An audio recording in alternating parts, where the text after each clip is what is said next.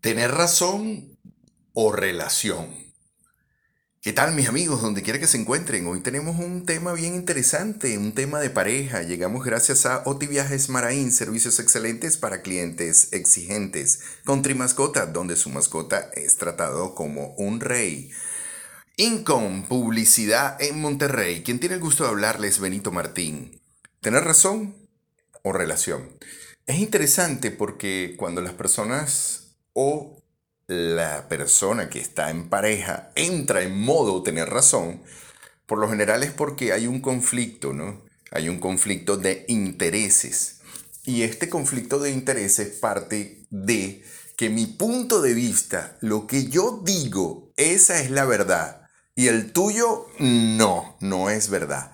Y cuando partimos en una negociación desde ahí, cuando partimos en una relación desde ahí, desde que usted tiene razón porque eso es verdad y usted es la persona más buena de este universo, cuando partimos desde ahí, si la persona que está enfrente suyo, y en este caso puede ser su pareja, puede ser su ser o el ser que usted ama o el que ha decidido amar, si la persona que está enfrente suyo, ya sea hombre o mujer, es ese ser amado, ese ser por el cual usted se preocupa, no está de acuerdo, entonces comienza un forcejeo, ¿no?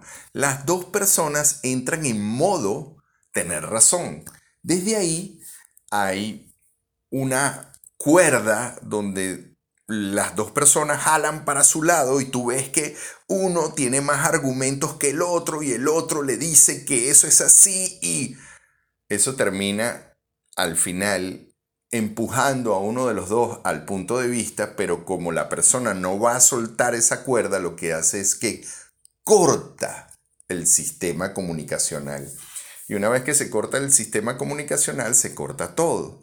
Una de las preguntas que siempre le digo a la gente cuando está en esta posición de tener razón porque hay un conflicto de pareja o un conflicto familiar o con su hijo o con algún cliente, le hago esta pregunta. ¿Qué hacen los matrimonios felices para mantenerse juntos para toda la vida? ¿Qué es lo que hacen estas parejas? ¿Qué es lo que tú ves que hacen estas parejas que les permite avanzar?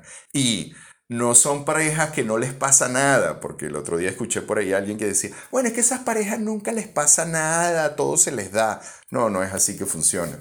Son parejas que pasan incluso por crisis bastante fuertes. Pero ¿qué es lo que hacen estas personas?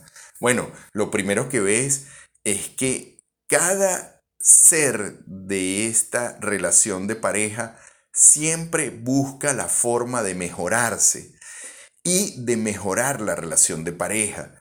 Si usted tiene razón, ¿verdad? Si usted tiene razón porque la tiene, la pregunta es, ¿lo que va a decir mejora o empeora las cosas? ¿Lo que va a decir mejora la relación? ¿Lo que va a decir realmente le permite a usted conectarse con su pareja y terminar aquel, aquella tensión o estrés en un momento de armonía, paz, perdón y reflexión.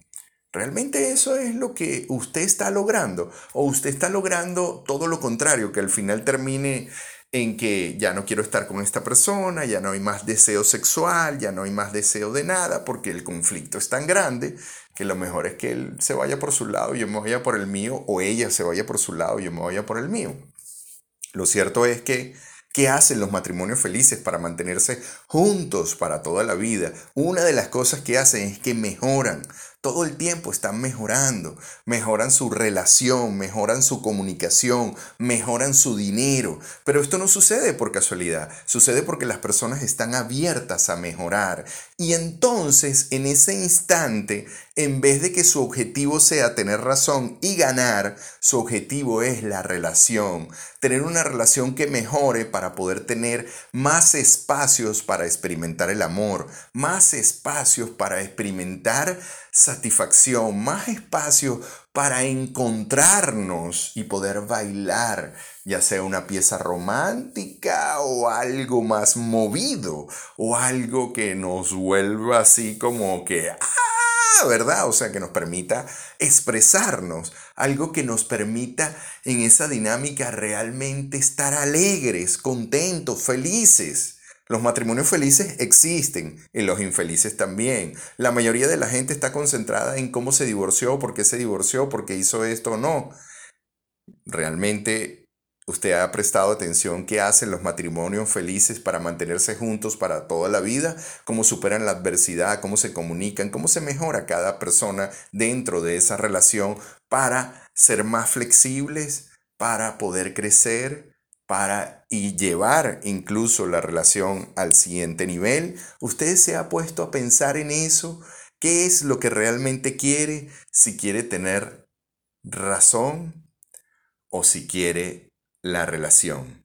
Piénselo por un momento y recuerden, ¿qué hacen los matrimonios felices para mantenerse juntos para toda la vida? ¿Cómo hacen para superar la adversidad? ¿Cómo hacen para crecer?